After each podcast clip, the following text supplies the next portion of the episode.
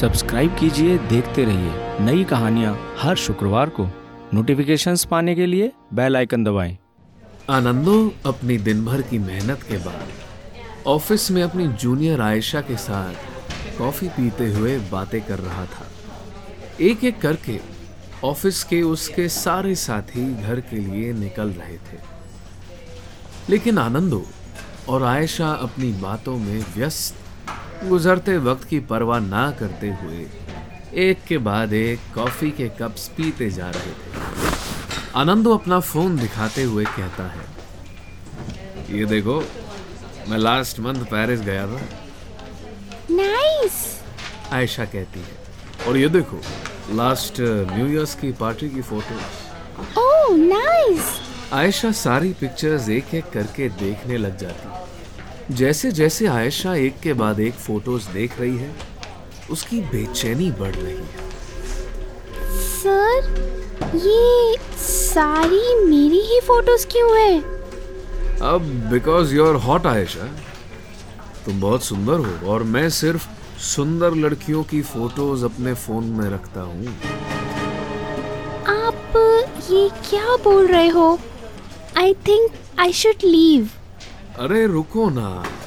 Why are you afraid Ayesha I thought you know I like you sorry sir but ये बहुत अजीब है मेरे लिए। I know you are already married मेरे हस्बैंड भी ये सब टॉलरेट नहीं करेंगे। अरे तो इतनी देर से मुझसे हंस हंस के बातें क्यों कर रही थी?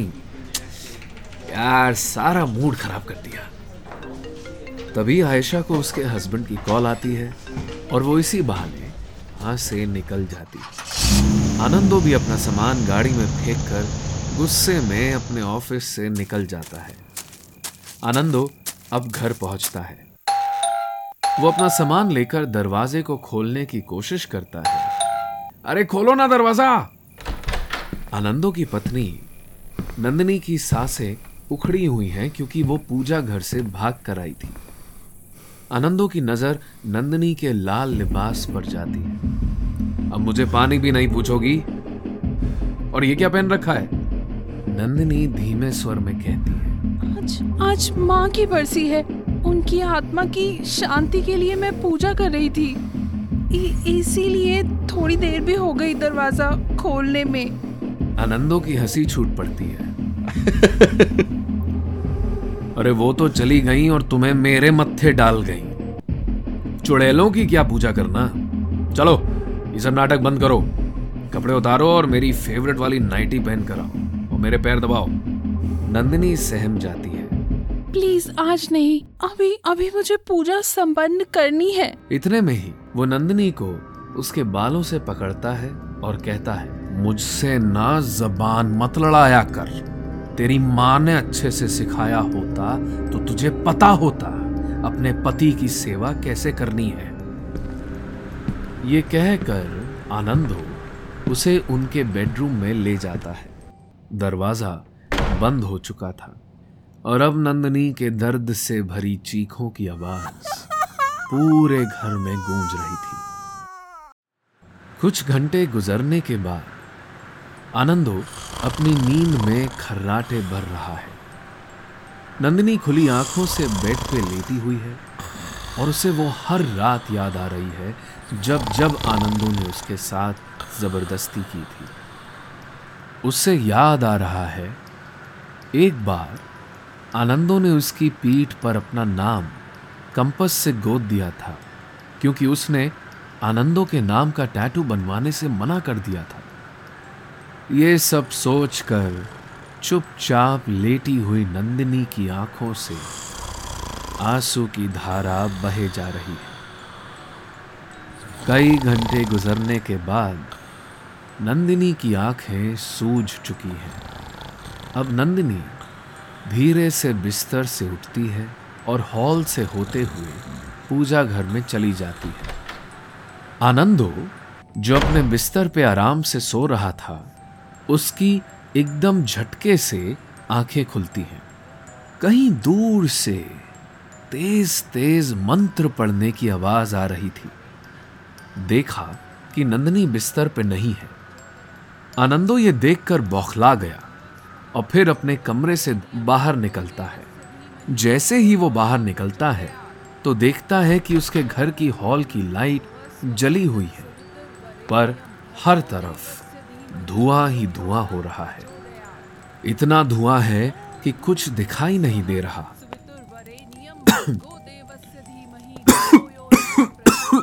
नंदिनी। इतने में उसका पैर टेबल से टकराता है और वो ज़मीन पर गिर जाता है। नंदिनी।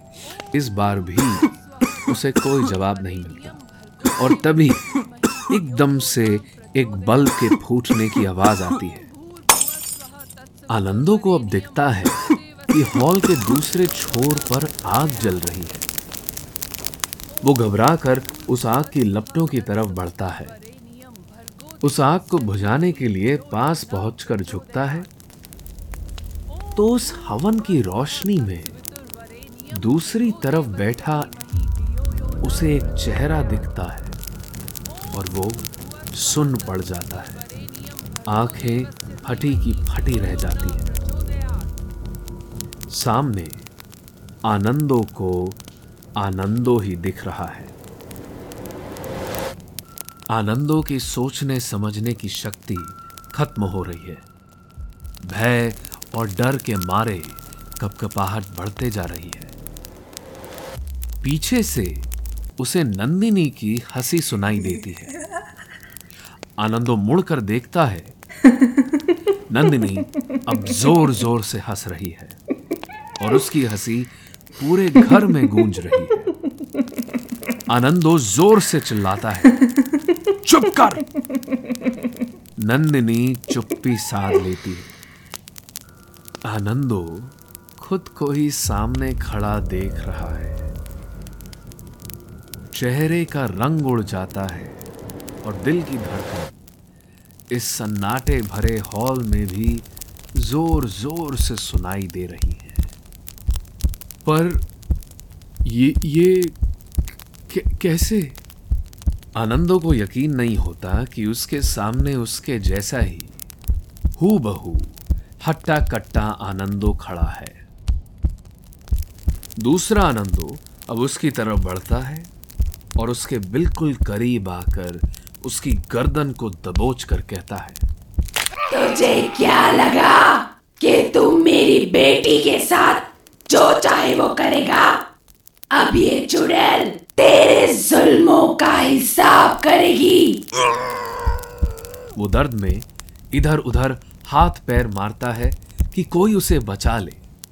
पर नंदिनी खड़े हुए सिर्फ़ उसे एक टक देख रही थी। नंदिनी की आस्था उसकी माँ को साक्षात उसके घर में ले आई थी। दरवाज़ा बंद हो चुका था। और अब आनंदों के दर्द से भरी चीखों की आवाज़ पूरे घर में गूंज रही थी।